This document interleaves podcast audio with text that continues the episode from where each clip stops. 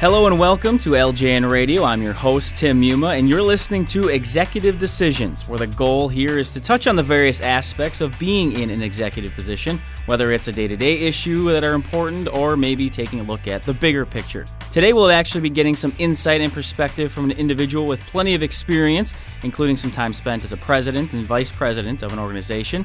Hoping to help us examine some of the keys to success at that executive level, we have Moira Vetter joining us from Georgia. Moira is the CEO of Modo Modo Agency, and we're happy to have her on today. Thanks for being with us, Moira. Thank you so much.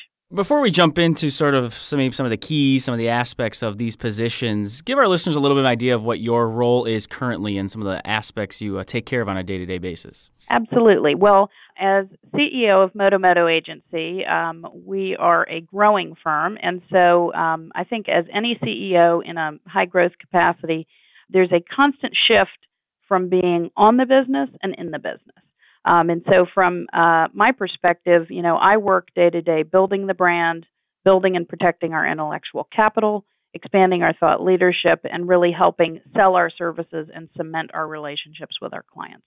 Now, obviously, this isn't something you just fell into. You had to kind of work your way into the different positions you've been through. And that's one thing we wanted to give our listeners an idea about as well. Maybe describe, give a brief synopsis of a little bit about your career, how you achieved some of those positions, and just sort of the path you've taken to even get where you are today. Absolutely. Um, well, I kind of view it as having had two careers. Uh, that my first career was when I started as a cashier at age seven in my father's pharmacy, um, and so being in a family-owned entrepreneurial adventure um, is a really formative experience for a young person, and I think that was my earliest introduction to business. But my second career, my real professional career, is 25 years. Um, I've spent in the business to business marketing world, and initially that was on the client side in the last 20 years, it's been very focused on the integrated marketing agency world. You know, uh, from early on into the really professional growth world, when I talk about the agencies, I've grown and held senior, senior management capacities in four agencies. Uh, I've been president of three of them. I've owned two of them, and now I'm expanding into the publishing industry. Well, obviously, you're the right person to talk to then when we're talking about some of these issues that might pop up for executive positions. When you're talking about your career early on, was there some sort of turning point where you really did focus on, you know, I want to be in one of these higher level positions, I want to be calling some shots, I want to be leading people? I mean, was there a point that really, I don't know, sort of stuck in your mind that, that got you to where you are? Yeah, and, and again, I I say this, and I really hope it doesn't sound corny, but it but it's true. And I, I brought up the the first career in my father's right. pharmacy, and I really knew I wanted to be an executive when I sat beside my father in his big chair up in the pharmacy, and I saw customers come in and regard him with needs, respect, and affection. I mean, there is definitely a familial approach.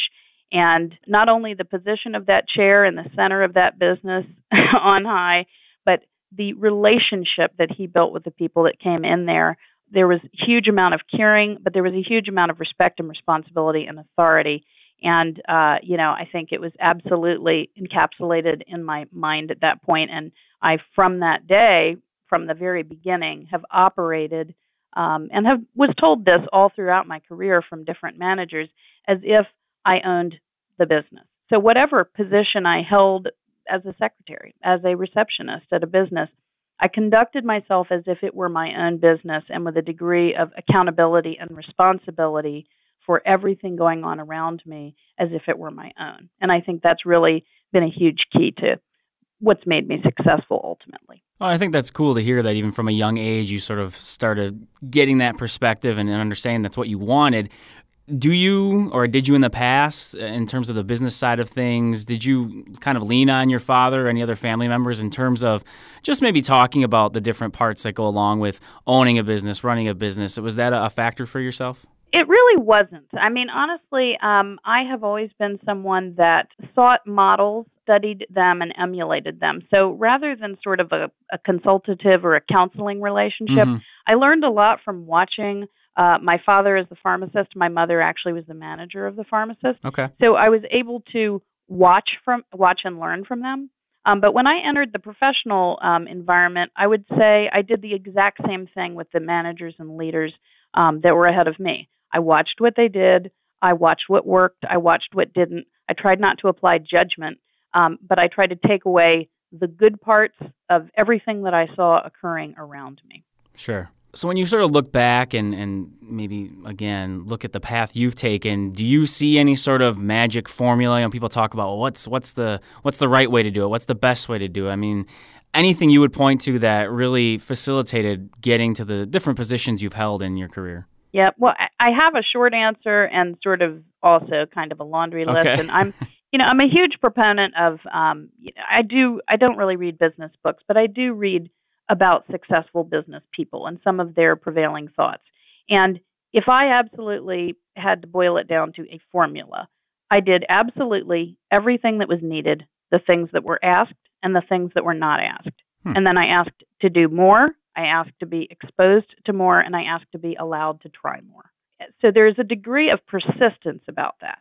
And, you know, if I had to sort of whittle it down to a list of things, uh, you know, think more and think bigger work harder and work more. Take accountability, uh, you know, gain experience and value. Um, a really tricky one is learning to be authoritative without being arrogant or dismissive of others. Hmm. And then one that I think is really, really pertinent now because you, you hear a lot right now about uh, generational divide. Sure. You know, the millennials, you know, people coming into the market behind the millennials, the Gen Xers, and what role they'll play. And then as the baby boomers go out, and as you hear about these generational things, a big challenge right now is how you respect and learn to leverage the best of the old and established and stable things, but also retain and infuse the best of the new and the inventive and the exponential. And it's very hard to do, and a lot of people end up on one side of that or the other. And if you can maintain that um, it doesn't always have to be humble, but a respect and a balance for sure. all the stuff that came before me is now not obsolete. And all the stuff that's coming ahead of me is not scary and should be shunned and uh, you know just not schooled enough. You know, so so there are contributions that must continue at all times in history to come from both sides of that equation. I think it's a great perspective, uh, just that, that gap as you talk about and the different perspectives, and I think it's a great way to look at it. I wanted to go back, though, to something you, mentioned and, and maybe put mm-hmm. you on the spot a little bit. Sure. You said that, you know, the, the idea of being authoritative without seeming arrogant or being dismissive of others, whether it be an idea or a, a strategy or whatever it might be. Yep. Do you have any tips or advice to, to those out there that might be struggling with that or, or that might be a, an area they need to focus on? Yeah, I, I think it's an area everyone has challenges with. I was propelled into um, management at a very early age. I think I was a vice president at 27. And uh, I managed people that were in their late 30s. Um, mm-hmm. At one point, I think when I was 28, I managed someone that was 52. And a huge part of in your early career or or even in your mid career when you finally have some authority whether it's direct reports or authority over decision making or controlling a team or a budget I think there's a, a, natural tendency to say authority means I get to say yes and no. Mm-hmm. Um, authority means I get to tell you when to stop, or authority means I get veto power. And authority is not about power. Authority is about understanding the gravity of a situation, understanding what needs to be accomplished, and understanding and being accountable for getting it done. And that doesn't necessarily mean it is in a dictatorial fashion or because I said so. And um, I think most people's first instinct is here's how my parents did it. I'm the mom, that's why. and so they think that if I now have a role of responsibility and I have authority, that means I get to say I'm the mom and that's why, mm-hmm. or I'm the dad and that's why. Don't don't question me.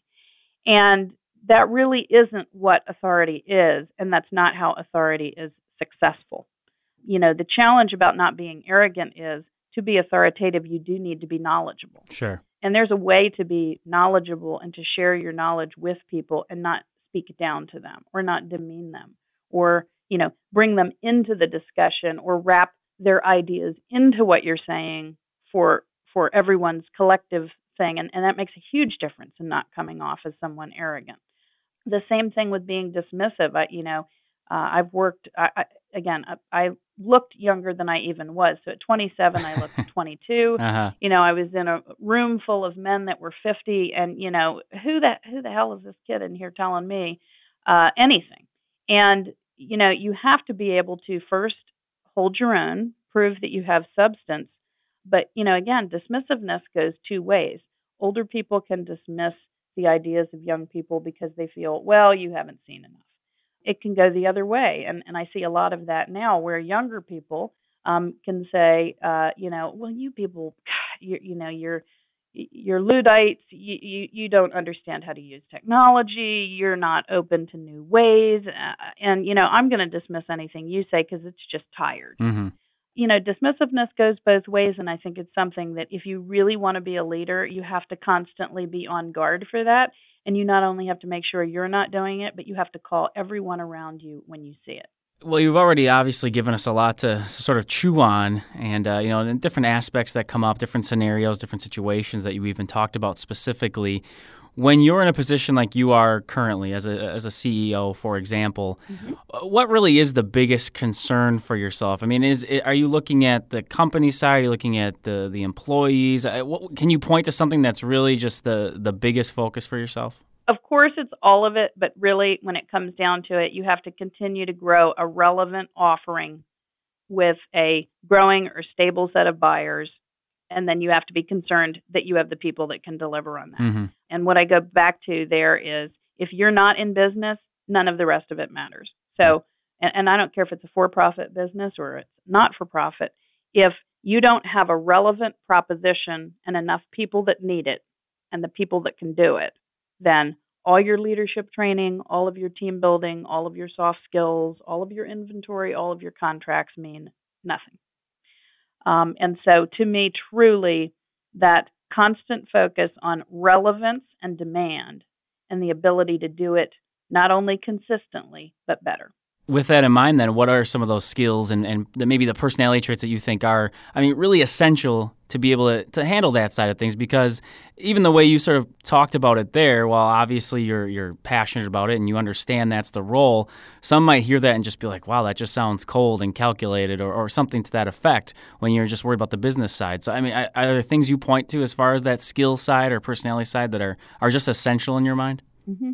Well, I, again, I, I think that and and I had a, a I think I have a good scenario that describes how you make that not sound cold and calculating. And it is a nonprofit example. So I was um, president of the American Marketing Association uh, here in Atlanta, the Atlanta chapter.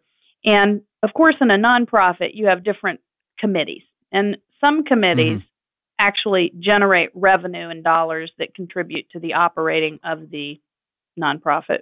But some of the committees are actually costs. And, and it's that way in any business.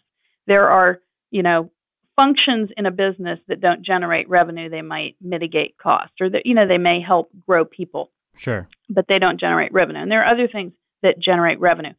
Regardless, they are all necessary as a whole to support the business as a whole.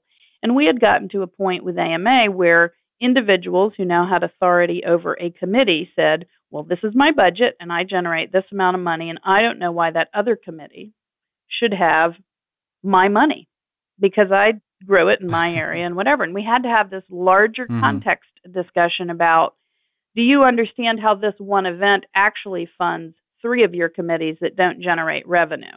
And therefore, it isn't mm-hmm. your money. It's the whole, it's the whole ecosystem. It's the whole organization. And there are times that you are all costs to it, and there are times that you are all assets to it.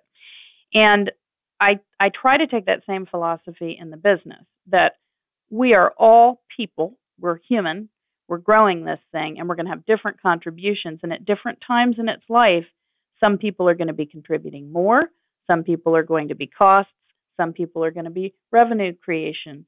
Um, they're no less valuable, they're no less needed, um, but they have different roles at different times. And you really have to look at that. You have to look at whether those contributions, I go back to obsolescence, are continuing to contribute to something that is growing, staying relevant, or getting more relevant, or entering new areas that are expanding.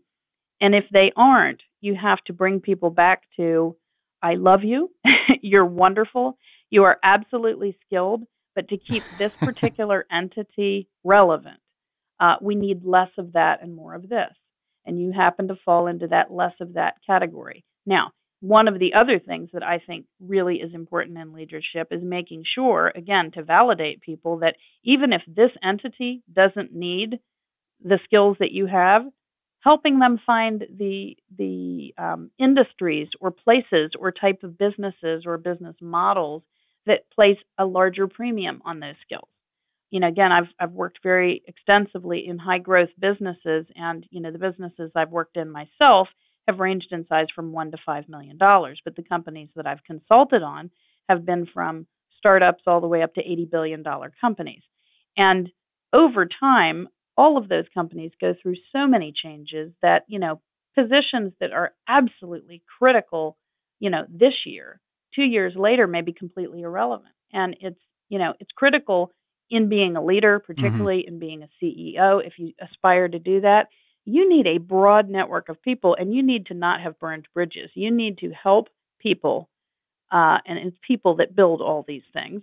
You need to help them stay relevant and connect them to other opportunities because it will all come back around. You know, their organization, uh, you know, they may not be essential in your organization today, but five years down the line, they may have entered a new kind of business and they may be leading that business, and that business might be the most uh, critical strategic partner you need for where you are in the market at that time.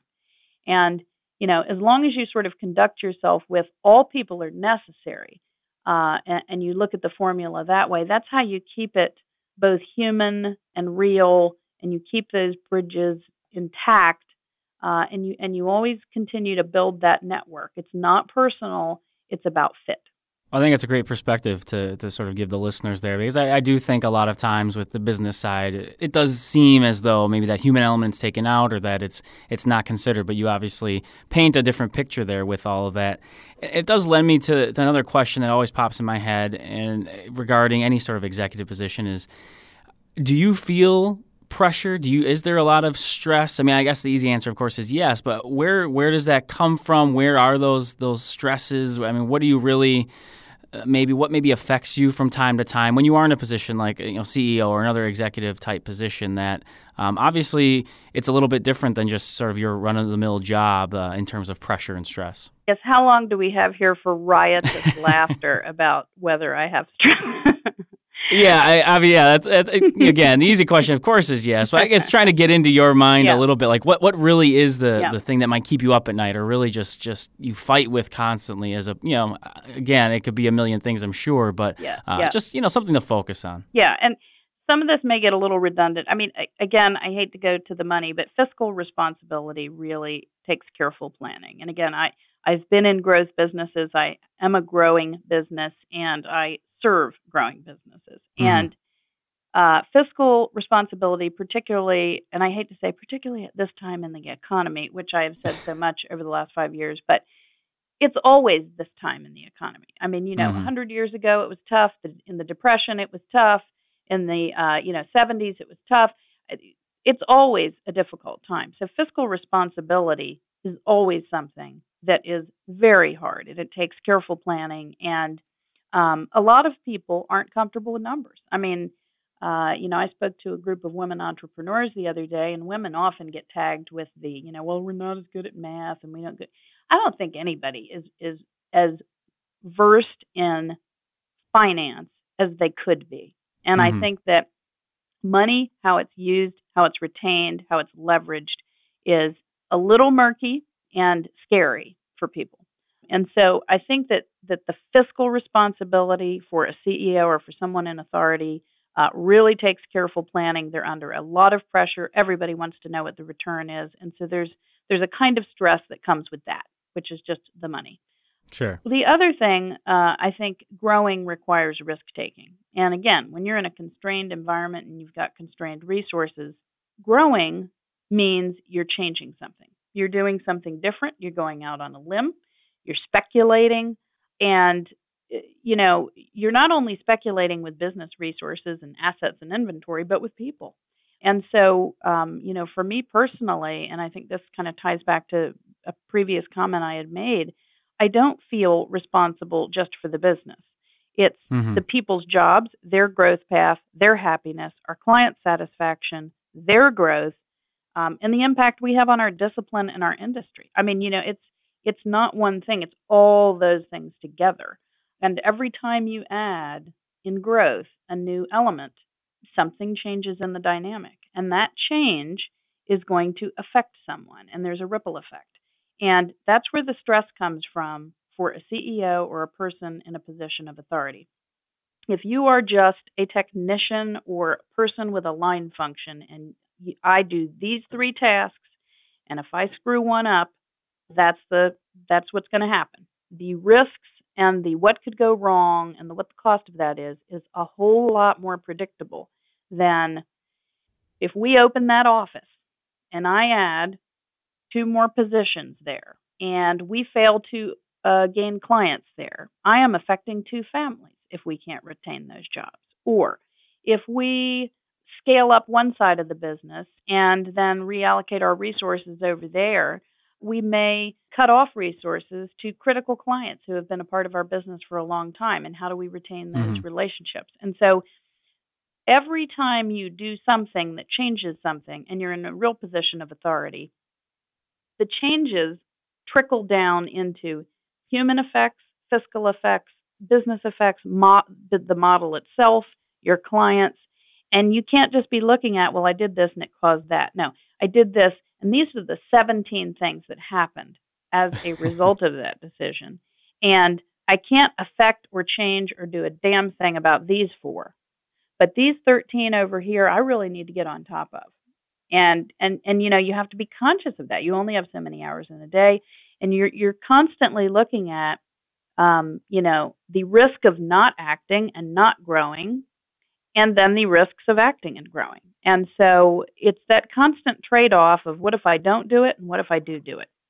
And and how many people will that affect and and you know change scares the hell out of everybody so there's you know there's a responsibility when, as you're doing these risky or adventurous or unknown things of looking cool as a cucumber while you're doing sure. these things you know uh, there's a method to my madness. Let's focus on the method and not the madness part so we can all keep breathing while you know while we're doing this. Right. We are getting a little low on time here already but i did want to you know you, you mentioned all these these things the the just the, the stress the pressure that sort of thing.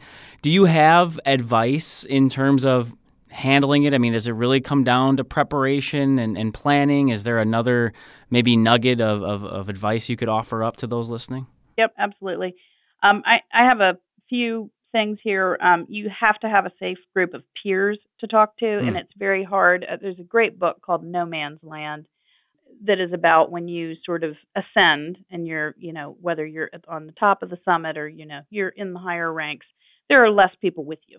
And it's very hard um, to share that stress and find someone that you can, uh, you know, work these things out with. And so uh, some of those places include uh, mastermind groups. Some people informally create those. There are groups like Vistage. Um, I'm a member of the Women's President organization. Um, you know, there are all sorts of formal groups where there are non disclosure clauses, and senior executives can get in a room with other senior executives in non competing industries and spill the beans. And so that is just absolutely critical a second thing is, and, and I really laughed about this one when I was younger, but the sad truth is, as you grow in authority, you're also getting older, and you have to commit to exercise. You, you hmm. have got to take care of your physical health because it affects your brain health. And if your body isn't working, your mind can't work, and you can't cope with the stresses we were talking about, you really have to put as many of your vices aside as you can and focus on keeping the system that allows you to think and be creative to be at its best. And so health is really critical. And a lot of people laugh it off and, yeah, I never have time. For well, if you don't have time for that, uh, it's kind of like the if you're not in business, then none of the rest matters. Mm-hmm. If you're not healthy, it doesn't matter what your title is. And then, you know, the last thing I think, and this does go back to the human factor, is because you can't focus on everything all the time, you have to remember that having a C in front of your name is not akin to being a superhero. It, it doesn't mean you're not human, and you have to be kind to yourself. You have to forgive yourself. You have to accept that whether others around you will forgive you for decisions that you might make that aren't perfect, uh, you have to. So, you know, it goes back to accountability again. You, you are the ultimate person that must be accountable and forgiving to yourself if you fail in your role uh, as a senior executive, and then you must be accountable for taking the steps you need to to shore up whatever that is. If it is bad behaviors, if it is bad decision making, if it is weaknesses in your ability to present, if it is weaknesses in your ability to manage the people beneath you, whatever those things are, you need to be okay with it, you need to acknowledge it, and then you need to go work on it. Well, it sounds like a perfect place to finish up here. Uh, again, we do appreciate you coming on and sort of giving us this insight and perspective into the world of an executive. And uh, you know, as we talk about with our other shows, it may be different for every individual, but uh, you, you, clearly have a lot of experience in, in this area, and uh, hopefully our listeners have taken a lot from that. So we appreciate you coming on today. Fantastic. Thank you so much, and thanks for having me on. And with that, we will have to close out the latest edition of Executive Decisions here on LJN Radio. We've been speaking with Moira Vetter, the CEO of Modo Modo Agency, headquartered in Atlanta, and she's given us, a, as I said, a glimpse into the world of an executive and hopefully been able to help out our listeners uh, just gain some perspective on those types of individuals. We would like to hear from you, our listeners, as well. So just send us an email to ljnradio at localjobnetwork.com if you have any comments or suggestions for any of our podcasts here on LJN Radio. Once again, I'm your host, Tim Muma. We'll talk to you later.